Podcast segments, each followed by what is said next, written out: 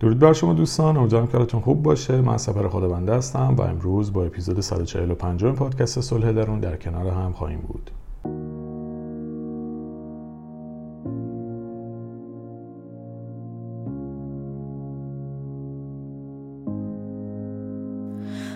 Trying to call long enough.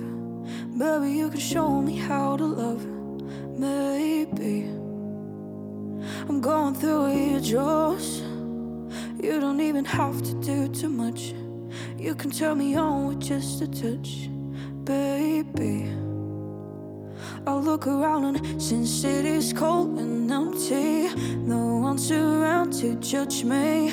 I can see clearly when you're gone. Oh, oh, and I said, Ooh, I'm blinded by the lights. No, I can sleep until I feel your touch. I said, Ooh, I'm drowning in the night. Oh, when I'm like this, you're the one I trust. امروز می‌خوام یک فصل از کتاب عشق کافی نیست مارک منسن رو در مورد صحبت بکنم و در واقع می‌خوام در مورد فصل چگونه از طریق دردهایتان رشد کنید این کتاب صحبت کنم احتمالا خیلی از شما دوستان این کتاب رو خوندید و می‌دونید چقدر کتاب جالبیه و چقدر می‌تونه بهتون کمک بکنه. اما من دلم می‌خواست روی حالا این فصل و شاید یه سری فصل دیگهش مانور بدم و یک سری اپیزود در مورد درست بکنم که حالا با این اپیزود شروع می‌کنم. اگه بخوام یه مقدمه براش بگم می‌تونم اینجوری بگم که روانشناسان در گذشته صرفا روی این موضوع تمرکز می‌کردن که ضربه های روحی به مشکلات و اختلالات سلامت روان منجر میشه. البته که این خب در خیلی از موارد درسته. اما رویکردهای جدید و در واقع نظریه های جدید به این صورت نیست الزامن و خیلی از اندیشمندانی که حالا در حوزه روانشناسی دارن فعالیت می‌کنن به این نتیجه رسیدن که این ضربه روحی یکی از حقایق زندگیه و خیلی از ما نه تنها در اثر این ضربه ها دچار اختلالات روانی نمیشیم بلکه خیلی از اوقات باعث میشه که ما رشد بکنیم و در واقع با گذر از اون بحران به خود واقعیمون و کسی که می‌تونیم باشیم نزدیکتر بشیم. بنابراین ضربه روحی رو نمیشه تک بودی نگاش کرد چون خیلی از افراد در نهایت و در اثر این ضربات نسبت به زندگیشون قدردانتر میشن و حتی اولویاتشون فرق می‌کنه یا در روابطشون صمیمیتر و دلسوزتر میشن. و خلاصه از اون اتفاق درس می‌گیرن برای اینکه زندگی بهتری رو بسازن. البته این به این معنا نیست که ضربه روحی خوشاینده و ما باید بپریم تو ضربه روحی و در واقع خیلی جشن بگیریم بعد این موضوع. این چنین منظوری نیست چون خیلی از اوقات ضربه های جبران ناپذیری هم این ضربه این آسیب های روحی به ما می‌زنن که شاید هیچ وقت حل هم نشه. پس باز هم تاکید می‌کنم این موضوع باید از زاویه درستی بهش نگاه بشه. همچنان که این ضربه ها می‌تونن زندگی ما رو در جهت ناخوشایندی تغییر بدن اما با تغییر روی کردن نگاهمون می‌تونیم برداشت های مثبتی هم ازشون داشته باشیم و به بهتر شدن حال زندگیمون هم کمک بکنیم. پس موضوع رو از این زاویه ببینید. احتمالا این جمله رو هم شنیدید که میگن مثلا اون چیزی که تو رو نکشه قوی ترت می‌کنه. البته که شاید این جمله یه جاهایی درست باشه و در خیلی از موارد هم غلطه. چون که الزاما شما با تحمل سختی ها قوی نمیشین یا با آسیب دیدن قوی نمیشین. بلکه چیزی که باعث تغییر شما میشه نتایجیه که از اون ضربه روحی می‌تونید بگیرین. و به عبارت بهتر تلاشی که برای گذر از اون ضربه روحی می‌کنید باعث میشه که شما قوی تر بشین. پس اینجوری می‌تونیم به موضوع نگاه بکنیم که ضربه روحی کل ماجرا نیست و این تازه شروع کار و شروع مسیر تغییر ما می‌تونه باشه. چون اگه واقع بین باشیم ما خیلی از اوقات اصلا اگر دست خودمون باشه و به انتخاب خودمون باشه ضربه روحی رو اصلا انتخاب نمی‌کنیم. ولی واقعیت اینه که این حقیقتیه توی زندگی و اتفاق میفته و حالا که بر هممون به هر طریقی ممکنه پیش بیاد لازمه که روش روبرو شدن باش رو یاد بگیریم. این ضربات روحی در قدم اول یک سری تجربیات دردناک رو برای ما می‌سازن که یادآوریشون هم حتی ما رو اذیت می‌کنه. و حتی اعتقاداتمون رو هم در مورد زندگی و جامعه و آدما ممکنه تغییر بده و زیر سوال ببره. و ممکنه به خیرخواهی و مهربونی و خیلی چیزهای دیگه یا حتی قابل پیش بینی بودن زندگی و آدما شک بکنیم. البته که واقعا نه زندگی و نه آدما اصولا قابل پیش بینی نیستن. به نظر من. و نمی‌تونیم یه قالب کلی تو ذهنمون بسازیم و بر اساس اون بخوایم بریم جلو چون این اتفاق واقعا می‌تونه ما رو دچار مشکلات بیشتری بکنه. اما در هر حال در اثر اون ضربه روحی ما ممکنه دو تا رویکرد متفاوت رو در پیش بگیریم. یه جایش دست خودمونه یه جایش هم دست خودمون نیست. اما در حال ممکنه که یا سقوط بکنیم و از نظر ذهنی به حدی درگیر بشیم که دچار اختلالات مختلفی بشیم. اختلالاتی که شاید تصورش هم روزی نمی کردیم که تجربه بکنیم. و یا اینکه بتونیم از اون ضربه به عنوان فرصتی برای ساختن اعتقادات جدیدتر و جهانبینی متفاوت استفاده بکنیم تا بتونیم در ادامه بهتر زندگی بکنیم.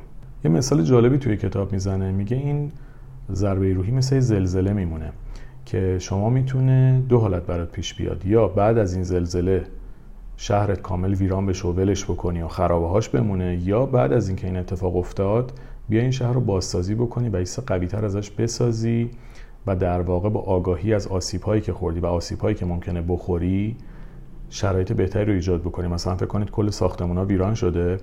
حالا شما می‌خواید بر اساس یک متد جدیدی ساختمون بسازید. خب وقتی می‌دونید توی شهر شما ممکنه زلزله خیلی شدیدی بیاد ساختمون ها رو مقاومتر می‌سازید شهرسازیتون رو بهتر می‌کنید. پس نهایتا اون شهر خیلی مقاومتر قویتر و بهتر میشه.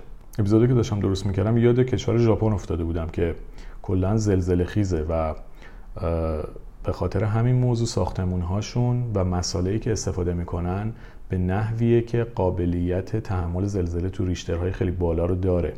و شاید بشه گفتش که واقعا یکی از سطحهای بالای ساختمانسازی توی دنیا متعلق به ژاپنه. و چیزی که باعث شده اونا به این نقطه برسن دقیقا همون آسیب هاییه که خوردن در گذر زمان و یاد گرفتن که باید براش آماده بشن. یا حتی همین ژاپن که داریم ازش صحبت می‌کنیم توی جنگ جهانی خب دو تا بمب اتمی به دو تا شهر مختلفش خورده و خیلی جاش با خاک یکسان شده. ولی الان می‌بینید که جزو کشورهای برتر در زمینه اقتصادی توی دنیاست. چرا؟ چون به جای اینکه توی اون گیر بکنه سعی کرده در واقع با اون روبرو بشه به طریقی حلش بکنه و خودش رو ارتقا بده. البته که آسیب هایی که بعد اون داستان خورده انقدر شدید بوده کلی آدم از بین رفتن شهر ویران شده چیزایی که شاید هیچ بر نگرده. و خیلی از آدما همچنان دارن اون آسیب ها رو چه از لحاظ روحی چه جسمی چه هر چیز دیگه تجربه می‌کنن. اما در هر حال تونستن ازش بگذرن عبور بکنن و شرایط متفاوتی رو برای کشورشون ایجاد بکنن. پس می‌خوام بگم این مثال زلزله‌ای که زده بود خیلی مثال جالبی بود که حالا من گفتم این مثال ژاپن رو هم بهش اضافه بکنم. پس می‌تونیم اینجوری به موضوع نگاه بکنیم که ضربه روحی می‌تونه فرصتی برای بازسازی خودمون باشه.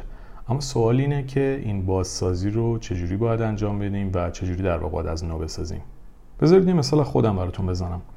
من توی زندگی خودم چندین بار تجربه ضربات خیلی شدید رو داشتم از لحاظ روحی. خیلی شدید.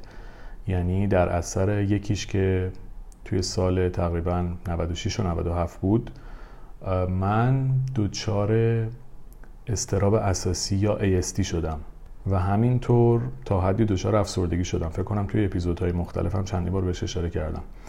و تقریبا یکی دو سال می‌تونم بگم خونه نشین بودم. یعنی می‌تونم بهتون بگم سال 98 من 20 بار از خونه بیرون رفتم. شاید باورتون نشه. و این عجیب ترین تجربه زندگی من بود و حملات عصبی اضطرابی که بهم دست می‌داد بسیار شدید بود. یعنی anxiety attack و حالا panic attack کمتر ولی anxiety attack های مختلف. که حتی زندگی کردن رو برام مختل کرد و باورتون شاید نشه ولی من تا سوپرمارکت دم خونم نمی‌تونستم برم از شدت حال بد. بنابراین اون ضربه ای که من خوردم تا قعر جهنم خودم رو رفتم و هر فکری که از سرتون میگذره توی اون دور از سر من گذشت. و دیگه زندگی کردن برام بیمعنا شده بود و اصلا دلیلی برای حضور خودم دیگه تو این دنیا حتی نمی‌دیدم. می‌خوام بدونید که چقدر آسیبی که من خورده بودم شدید بود. و شاید جالب باشه براتون که من دقیقا پادکست صلح درون رو توی همون پیک شروع کردم. در واقع من شروع کردم به صحبت کردن از آسیب های خودم هر اپیزودی که شما گوش می‌کنید بخشی از آسیب هایی که من خودم تجربهش کردم. حداقل تا امروز اپیزودی درست نکردم که تجربهش نکرده باشم. هر اپیزودی رو که شما بگید من به نوعی تجربهش کردم. حالا ممکنه در ادامه به مسائلی اشاره بکنم که مشکلات شخصی خودم نباشه. ولی تا امروز هر اپیزودی که شما گوش می‌کنید بخشی از زندگی خود من بوده. بنابراین می‌خوام بهتون بگم من تا ته داستان زندگی خودم رفتم ته باطلاق خودم رفتم ته تاریکی های خودم رو دیدم. و اوج ناامیدی ترس استراب و هر چیزی که بگیره توی زندگی خودم تجربه کردم. برای همین خوب می‌فهمم این فصل از کتاب چی می‌خواد بگه. چون اون زلزله ها رو من تو درون خودم داشتم. و تمام استخون و صدای شکسته شدنشون رو میشنیدم. و عجیب ترینش این بود واقعا نمی‌تونستم خودم از بحران خارج بکنم. از غذا به دلایلی که حالا به زندگی شخصی مربوط میشه و نمی‌خوام توضیحش بدم اون پیک فرصتی که بخوام برم پیش مشاور رو هم نداشتم و در واقع من تنها با تمامی مسائل توی اون پیک روبرو شدم. هم قبلش پیش مشاور می‌رفتم هم بعدش اما توی اون پیک من تنها با این مسئله روبرو شدم. و اپیزودی که درست می‌کردم یه جورایی راهی بود برای کمک کردن به خودم. اطلاعات و دانشی که داشتم مطالعاتی که داشتم و کارهایی که می‌کردم باعث شد که بیام و شروع بکنم به حل کردن مشکلات خودم. و شاید جالب باشه براتون بدونید که من روانشناسی رو در واقع به خاطر کمک به خودم خوندم. چون لیسانسم عمران بود و اصلا از این فضا دور بودم ولی از نوجوانیم خیلی کتاب میخوندم و خیلی توی این فضا بودم. و پیش مشاور هم می‌رفتم و همین باعث شد که سال 99 بیام برای ارشد کنکور روانشناسی رو شرکت بکنم و بیام ارشد روانشناسی رو بگیرم. اینا رو برای این براتون میگم که بدونید کسی که پشت پادکست صلح درونی یه آدمی نیست که خیلی بهش خوش گذشته باشه خیلی زندگیش فوق العاده بوده باشه من واقعا 20 تا 30 سالگیم فقط به تغییر گذشته. بیشتر از اون که سفر رفته باشم وقت گذاشتم واسه اینکه مشکلاتمو حل بکنم. پس این اپیزودی هم که دارم براتون می‌سازم واسه دلخوش کنک نیست که این بگم مثلا امیدوار باشید. نه من ته زندگی خودم رو تجربه کردم ته بدبختی و درد رو تجربه کردم و می‌دونم یه آدم چجوری می‌تونه تا جهنم خودش فرو بره. از غذا می‌دونم آدم ممکنه توش گیر بکنه و هیچ وقت بیرون نیاد. پس شاید فقط دلم می‌خواد اینو بهتون بگم که خیلی اوقات شما باید کمک بگیرید و اگه کمک بگیرید احتمالی که بتونید از بحران خارج بشید خیلی بیشتره. من تو اون پیک نتونستم و در واقع خودم مجبور شدم به خودم کمک بکنم. شاید صلح درونم یه جورایی برای این دارم درست می‌کنم که با آدمایی که به هر دلیل توی باطلاقی که من گیر کردم گیر کردن بتونن به یه جایی به قولی چنگ بزنن و شاید یه جایی بهشون کمک بکنه. ممکنم است به خیلی کمک نکنه. اما بهترین راه و درستترین راه مراجعه به مشاور متخصصه. و شما باید این کارو بکنید. کاری که میگم اگر من شرایطشو داشتم تو اون پیک حتما می‌کردم و اگر این کارو می‌کردم شاید 50 درصد آسیبایی که خوردم کمتر می‌شد. بنابراین لطفا در بحران هاتون از یک متخصص مشاور روانشناس و کسی که بهش اعتماد دارید کمک بگیرید تا بتونید ازش خارج بشید. بریم سراغ کتاب. یه قسمتی از کتاب میگه که زندگی بعد از ضربه روحی به دو بخش برای ما تقسیم میشه نقطه قبل و بعد از اون ماجرا. و میزان رشد ما بعد از اون ضربه روحی تا حد زیادی به حکایت و داستانی بستگی داره که ما در مورد این نقطه قبل و بعد می‌سازیم. البته که این کاملا طبیعیه که به دردهاتون عمیقا فکر کنید همه چیز رو زیر سوال ببرید و هر چیزی باعث عذاب و ترس و خجالت و ناراحتیتون بشه. و حتی ممکنه یک دوره ای رو به تنهایی بگذرونید و در خلوت خودتون فرو برید. البته که این اتفاق خیلی هم آزاردهنده است. شما ممکنه بارها و بارها و ضربه روحی رو در سرتون مرور بکنید و انگار مجبور شدید برید سینما و یه فیلم ناخوشایندی که در واقع تجربهش کردید و بذارن جلوتون و هی ببینیدش و راه فرارم نداشته باشید و مجبور باشید که مرورش بکنید. پس اون ضربه روحی انگار یه پتکیه که بارها و بارها و در طول سالها و ماهها ممکنه شما رو آزار بده و تو سرتون بخوره. اما همون آسیب با وجود بد بودنش می‌تونه قدمی حیاتی باشه برای شکلگیری تغییری که شما بعد از ضربه روحی بهش نیاز دارین. و اون تجربه و حکایت و داستانی که شما می‌تونید بسازید برای خودتون برای عبور از اون داستان ممکنه که شما رو از تاریکی های ذهنتون بیرون بیاره. حالا به چند تا نکته توی این پروسه اشاره می‌کنه که اونا هم در ادامه براتون میگم. این نکته در واقع به ما کمک می‌کنن که بتونیم از اون ضربه روحی به طور نسبی خارج بشیم. البته که من بازم میگم عبور از ضربه روحی خصوصا اگه شهید باشه خیلی از اوقات کار ما نیست و با یه کتاب و چند تا مطلب و دو تا پادکست خوندن ما نمی‌تونیم ازش بیایم بیرون و لازمه که متخصص کمک بگیریم. اما این نکاتی که گفته بسیار جالبه و می‌تونه خیلی بهتون کمک کنه. اولین مورد اینه که اون ضربه روحی که شما خوردید ربطی به استحقاق نداره. چون در واقع وقتی ما ضربه می‌خوریم واکنش طبیعیمون به اون موضوع اینه که چرا من چرا این اتفاق برای من باید بیفته؟ مگه من چیکار کردم که مستحق چنین اتفاقی باشم؟ هر چقدر جوانتر باشیم و سن و تجربهمون هم کمتر باشه طبیعتا بیشتر خودمون رو به خاطر دردی که داریم می‌کشیم یه جوری سرزنش می‌کنیم و تو فکر فرو میریم که چرا این اتفاق برای ما افتاده. بنابراین مهمترین قدم برای اینکه شما بتونید پروسه درمان و التیام خودتون رو به درستی بگذرونید درک این نکته است که بدونید دردی که دارید تجربه می‌کنید ربطی به استحقاق شما نداره. و این به این معنی نیست که شما این اتفاق براتون افتاده چون حقتونه و باید این اتفاق تجربه می‌شد یا هر دیگه ای البته که من تو تجربه شخصی خودم به این نتیجه رسیدم که خیلی از اوقات اتفاقاتی که برای ما میفته نه همیشه ولی خیلی از اوقات یه جورایی به خاطر گذشته سبک زندگی تفکر طرحواره ها و خیلی از مسائل مربوط به خودمونه و به نوعی شاید اون اتفاقات باید پیش میمدن و تجربهشون می‌کردیم تا بتونیم یه version دیگه از خودمون بسازیم. حالا نمیگم اون version بهتر یا بدتره ولی خیلی از اوقات ما انگار باید توی زندگیمون اون اتفاقات تجربه می‌کردیم حتی اگه برامون ناخوشایند باشه.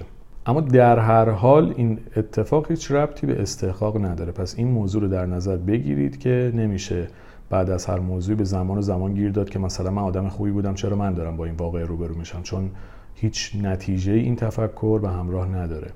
مورد دومی که اشاره می‌کنه اینه که بعد از ضربه روحی ما ممکنه قدردانی جدیدی از زندگی پیدا بکنیم و اون اتفاق ما رو با مسائلی روبرو کنه که در گذشته بهشون فکر نمی کردیم و به نوعی مسائل و اموری که برای مهمتر هستن توی زندگی رو بشناسیم و بفهمیم و بدونیم که چی بودن. مثل کسی که عزیزی رو از دست میده بعد از اون ممکنه خیلی بیشتر قدر اطرافیانش رو بدونه چون حالا می‌بینه که چقدر آدمایی که توی زندگیشن مهم و با ارزشن. پس این هم نگاهیه که می‌تونه تو این پروسه به ما کمک بکنه. و مورد سومی که بهش اشاره می‌کنه و به نظر من مهمترین مورده و چند دقیقه قبل خودم هم در موردش صحبت کردم اینه که در مورد ضربه روحیتون حرف بزنید.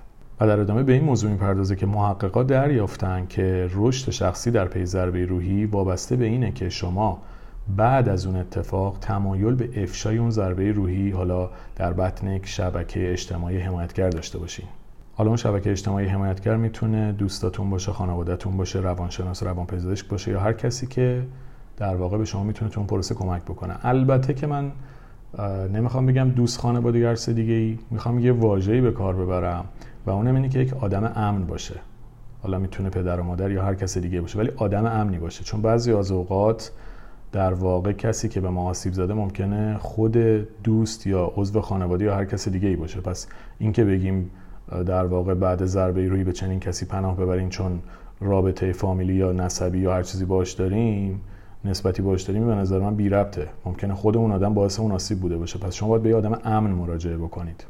دلیل اینکه خیلی از اوقات میگیم روانشناس و متخصص و روانپزشک حالا فردی که در این حوزه فعالیت می‌کنه مراجعه بکنید چون در اصول کسی که میره تو این هیته اینه که باید آدم امنی باشه.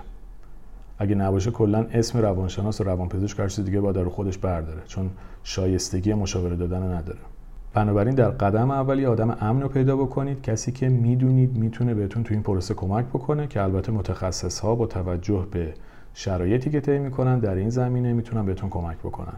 حالا بعد از اینکه اون فرد رو پیدا کردید بیاید احساسات و تجربیاتتون یا ترس هایی که در اون پروسه در واقع باش روبرو شدید رو با اون افراد در میون بذارید تا از ذهن خودتون بیرون بیاید و بتونید اون رو با دیگران به اشتراک بذاریم و چیزی که در کتاب میگم اینه که میگه عمیقترین حکمت های زندگی از ضربه های روحی به دست میان. اما اگه اونو با دیگران در میون نذارید اون حکمت رو هیچ وقت درک نخواهید کرد. حالا یه نکته جالب دیگه هم هست که اونم می‌خوام بگم. در میان گذاشتن درد توی جامعه ما یه جورایی ننگ و شرم و اشتباه به حساب میاد. چون که یه جورایی دیگران از همون انتظار دارن که همیشه باید مثبت و خوشمشرب باشیم یا مشکلاتمون فقط به خودمون مربوطه. یا مثلا خودتو جلوی دیگران تحقیر نکن حرف نزنی هر دیگه ای حالا من تو زندگی شخصیم که به طور کامل با این موضوع مخالفم چون عملا کاری که دارم می‌کنم توی پیجم و پادکستم و جای دیگه ای که هستم دارم از آسیب های خودم میگم. ولی حالا اگه بخوایم به طور نسبی حسابش بکنیم دقیق ترش این میشه که شما باید بدونید با کی کجا چه صحبتی بکنید. بنابراین نمیگم همه جا از آسیباتون صحبت بکنید ولی بدونید کجا با کی و تا چه اندازه این کار رو انجام بدید. اما اینکه فکر کنید شما همه چی رو باید تو خودتون بریزید. همیشه باید version شاد و سر حالتون رو نشون بدید. اینکه نمی‌دونم غمام برای خودم دیگران چرا باید غم منو ببینن OK اگه اینجوری دارید لذت می‌برید و حالتون خوبه هر جور دوست دارید زندگی بکنید. ولی برای بسیاری از افراد این متد و این روش جواب نمیده و وقتی شما حرفای نزده دارید و مشکلاتتون رو بیان نمی کنید حالتون هی بدتر و بدتر میشه.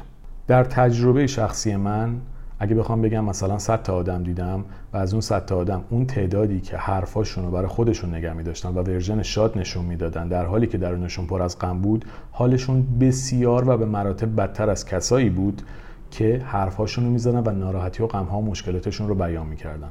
حالا شما هر روی کردی می‌خواید توی زندگیتون در پیش بگیرید زندگی شخصی خودتونه ولی در تجربه شخصی من افرادی که همه چیز تو خودشون میریزن و ماسک و نقاب و اینجور چیزایی من حالم خوبه رو می‌ذارن در تجربه من حالشون بسیار بدتر بوده. فقط تظاهر می‌کردن که ما حالمون خوبه در حالی که یکم باشون حرف می‌زنی میترکن و در واقع نقاط حساسشون بسیار آسیب پذیره و خیلی راحت میشه تحریکش کرد و اون آدما رو در واقع با اون موضوع روبرو کرد. به خاطر همین این تجربه ای که خواستم بهتون بگم تظاهر به حالی که ندارید بدتر حالتون رو بد می‌کنه. پس از این زاویه به موضوع نگاه بکنید. و اینم بدونید که سرکوب ضربه روحی خیلی اوقات می‌تونه تشدیدش هم بکنه.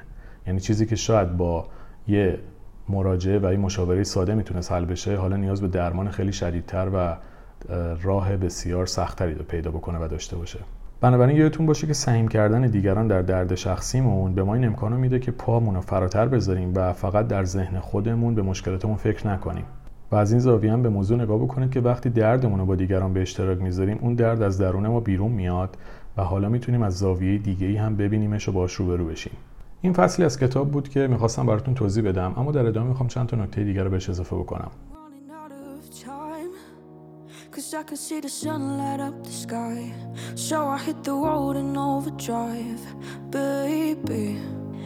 Oh, since it is cold and empty No one's around to judge me I can see clearly when you're gone Oh, oh, and I said, ooh I'm blinded by the lights.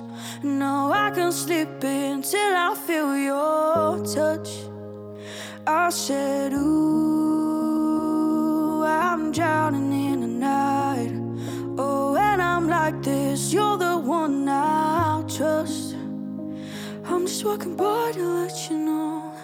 I can never say it on the phone. Won't never let you go.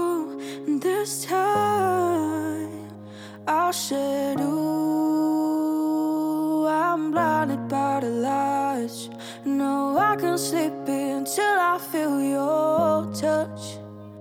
I said, Ooh, Blinded by the lights. No, I can't sleep until I feel your touch. اولین نکته که از پستاییه که خیلی وقت پیش گذاشتم و گفتم که حرفهای نزده فشار زیادی به قلب آدم میاره ببینید خیلی از مشکلات و ناراحتی ها وقتی که ازشون بگذره شدیدتر میشن یه جورایی می‌خوام مثال سنگای رسوبی رو براتون بزنم توی علوم راهنمایی فکر کنم خوندیم وقتی فکر کنید مشکلات و غم ها و درتا اون لایه های سنگای رسوبی هن. اون پودرای کوچولو هن. وقتی که اون میاد میشینه اگر در مورد صحبت بشه انگار جارو میشه و پاک میشه. ولی وقتی در مورد صحبت نشه این روی هم انباشته میشه در طول روزها، هفته ها، ماها و سالهای مختلف و یک سنگ سخت و قطور رو می‌سازه که برای حل کردنش حالا شما دیگه نمی‌تونید با جارو اون گرد و خاکا رو چیز بکنید. اون پودر سنگا رو از بین ببرید. حالا مجبورید برید یک وسیله خیلی مکانیکی سخت بیارید تا بتونید اون داستان رو بشکنین. به خاطر همین به موقع حل کردن مسائل خیلی از اوقات بسیار مهمتر از اینه که شما در واقع بعدا بخواید برید دنبالش. یعنی زمان حل کردن مسئله خودش مهمه. مثلا فکر کنید یه کسی عزیزی رو از دست داده. این که تو ماه اول به مشاور یا متخصص مراجعه کنه یا در موردش صحبت بکنه خیلی مهمتر از اینه که مثلا پنج سال بعد بخواد بره با اون موضوع روبرو بشه. چون تو اون پنج سال موضوع انقدر حاد و پیچیده ممکنه بشه که حل کردنش خودش بشه یه چالش. یا فکر کنید از یه نفر دلخور میشید یه حرفی بهتون می‌زنه و ناراحتتون می‌کنه. حتی امکان خیلی زود بهش بگین. حالا به طریقی که می‌دونید به روش درست. اگه اینو نگید و این رو هم انباشته بشه یا ممکنه به جایی برسید که با اون آدم اصلا قطع رابطه بکنید. در حالی که اگه حرفاتون رو می‌زدید شاید اصلا به اون نقطه نمی‌رسیدین و شاید اون آدم هم توضیحاتی براتون ارائه می‌داد که اصلا این سوء تفاهم برطرف می‌شد. اما خیلی از اوقات ما با حرفهای نزده در واقع به از بین رفتن روابطمون هم انگار کمک می‌کنیم و به یه جورایی بهش دامن می‌زنیم. چرا؟ چون نمیگیم نمیگیم نمیگیم. در واقع مشکل تبدیل به یک انبار باروت میشه. وقتی شما درونتون به انبار باروت تبدیل شد با یه دونه جرقه کوچیک ممکنه منفجر بشید و هم اون آدم رو بهتره کنید هم خودتون منفجر بشین هم خیلی چیزا تو زندگیتون خراب بشه. بنابراین وقتی با آسیبی روبرو میشید این که چه زمانی هم باهاش روبرو بشین خیلی مهمه. یعنی در زمانی که اون ضربه رو خوردید نذارید خیلی ازش بگذره. هر چه سریعتر کمک بگیرید هر چه سریعتر حرف بزنید و هر چه سریعتر باهاش روبرو بشین. مورد دیگه که دوست دارم بهش اشاره بکنم از تجربه خودم توی بحرانی که توی سال 97 و 98 داشتم خیلی شدید و ساید افکتاش توی سالهای بعدم ادامه داشت. من حتی به جسمم آسیب زد و ضربات روحی که خوردم در واقع به رودم هم آسیب زد. اگه دوست دارید اینم بهتون بگم که اینجوری نیست فکر کنید ضربه روحی چیز خوبیه. زندگی شما رو تا سالها درگیر می‌کنه. حالا من درمانش کردم کاری که لازم بوده رو انجام دادم و به نوعی تونستم ازش بگذرم. البته که خب یه چیزیه که دیگه باید مراقب باشم تو زندگیم ولی می‌خوام بهتون بگم ضربه روحی در هر حال خوشایند نیست ولی ما باش روبرو میشیم. حالا چرا اینو گفتم؟ ببینید ضربه روحی رو نمیشه از زندگی حذف کرد ولی راه روبرو شدن باهاش رو میشه یاد گرفت. این چیزی که به نظر من خیلی جاها به ما یاد ندادن. هیچ جا در مورد سوگواری شاید صحبت نکردن توی دوران تحصیل ما یا توی خانواده هامون که به اون بگن با سوگ باید چجوری روبرو بشیم با جدایی چجوری باید روبرو بشیم با اینکه یکی بهمون آسیب می‌زنه چجوری رو روبرو بشیم با شکست با از دست دادن فردی توی زندگی با از دست دادن پول با شکست شغلی با نرسیدن به هدف. حتی خیلی جا به ما آموزش داده نشده که تو ارتباط چجوری باید رفتار بکنیم یه چالشی پیش میاد چجوری باید حلش بکنیم اگه حل نمیشه باید چیکار بکنیم؟ پس ببینید اینا چیزاییه که ما باید بریم دنبالش و یاد بگیریم. اگه می‌تونید کتاب بخونید پادکست گوش بکنید به متخصص مراجعه بکنید. در هر حال آگاهی و دانشتون رو بالاتر ببرید. خروجی صحبت همینه دانش و آگاهیتون رو در مورد خودتون در مورد بحران ها و آسیب ها بالا ببرید. چون این آسیب ها از زندگی ما از بین نمیرن و حذف نمیشن. ما تا روزی که زنده ایم از دست دادن و شکست و ناکامی رو تجربه می‌کنیم. تا روزی که در این دنیا هستیم آسیب می‌خوریم. غیر ممکنه یکی بگه من مثلا تا فلان سن آسیب خوردم دیگه سی سال پایانی زندگی آسیبی نمی‌خورم. مثلا چنین چیزی وجود نداره. هر روز ما با چیزهای جدید روبرو میشیم. بنابراین به که فرار بکنید از مسئله و یه جوری صورت مسئله رو پاک کنید یاد بگیرید که شیوه درست روبرو شدن باهاش رو به خودتون یاد بدین و بدونید که تو موقعیت های بحرانی باید چه واکنشی داشته باشید. البته که موقعیت های بحرانی خیلی عجیب و پیچیدن خیلی از اوقات ما واکنش های خیلی بهتری نشون میدیم و خیلی از اوقات واکنش های خیلی بدتری نشون میدیم از چیزی که فکر می‌کنیم. یعنی زمانی اصلا برای آماده نیستیم ولی خیلی خوب باش برخورد می‌کنیم. یه زمانی هم خیلی برای آماده ایم وقتی باش روبرو میشیم کلا کلاپس می‌کنیم و میریزیم و همه چی برعکس میشه. اما در هر حال وقتی یه آمادگی نسبی براش داشته باشیم به طور نسبی ممکنه واکنشمون در مواقع بحرانی بهتر و پخته تر باشه. پس این رو هم ازتون می‌خوام که آگاهی و دانش و در واقع اون چیزی که لازم دارید و یاد بگیرید و ازش آگاه بشین تا بتونید در شرایط بحرانی واکنش و برخورد و پاسخ بهتری رو داشته باشید. و نکته آخر این که من خودم خیلی توی تنهایی خودم خیلی چیزا رو ساختم و خیلی به نظرم اینجوری نیستم که بگم تنهایی چیز بدیه. خیلی جا به شما کمک می‌کنه تا رشد بکنید. اما در کنار اینکه شما باید از تنهایی خودتون لذت ببرید خیلی چیزا رو توش یاد بگیرید اما تنها بودن و تنهایی کلا چیز خوبی نیست. من خیلی اوقات توی اون دوران بحرانی یکی از چیزهای دیگه که به ما آسیب زد این بود که از دوستان و خیلی از آدمای اطرافم فاصله گرفته بودم و این بیشتر منو وارد بحران کرد. بخاطر این تجربه شخصی خودم بهتون میگم که هیچ وقت اون آدمای امنی که اطرافتون هستن و خیلی از خودتون دور نکنید چون توی بحران ها بودن اونها حضورشون در دو دل باشون و کمک گرفتن ازشون می‌تونه پروسه التیام پیدا کردن شما رو سرعت ببخشه. و یادتون باشه اینکه میگیم تنهایی خوبه. تنهایی برای این شاید خوب باشه که خیلی جا شما با خودتون روبرو بشید و خودتون رو بشناسید. ولی تنها بودن و تنها موندن کلا گزینه جالبی نیست. چون باعث میشه که شما توی دردای خودتون غرق بشید. پس لطفا سعی بکنید اون آدمای امنتون رو کنار خودتون داشته باشید ازشون کمک بگیرید و بدونید که ما کنار همین تا بتونیم دست همدیگه رو بگیریم. و هدف از تشکیل جامعه اینه که هر کسی توانمندیشو با دیگران به اشتراک بذاره تا بتونه دردی از آدما کم بکنه یا رنجی از اونها بکاهه و کم بکنه و کمک بکنه که اونا بهتر زندگی بکنن. این هم مواردی بود که تو این اپیزود دوست داشتم بهتون بگم. پادکست یه دقیقه با من رو هم اگه دوست داشتید دنبال بکنید. اپیزودهای گفتگویی اونجا خیلی زیاد شده و روز به روز هم داره بیشتر میشه. اگه دوست داشتید یا یک دقیقه با من یا سپهر خدابنده رو توی اپلیکیشن پادکست search بکنید. توی کانال تلگرام هم که ست بلاک هم هست اپیزودهای گفتگویی رو می‌ذارم. خود اپیزود یک دقیقه ای پکیج کاملش توی اپلیکیشن هست ولی یه تعدادیشون رو توی کانال تلگرام هم باز می‌ذارم. باز هم ممنون که توی این اپیزود هم با من همراه بودید. امیدوارم که براتون مفید بوده باشه. با آرزوی بهترین ها برای تک تکتون شاد و سلامت باشید.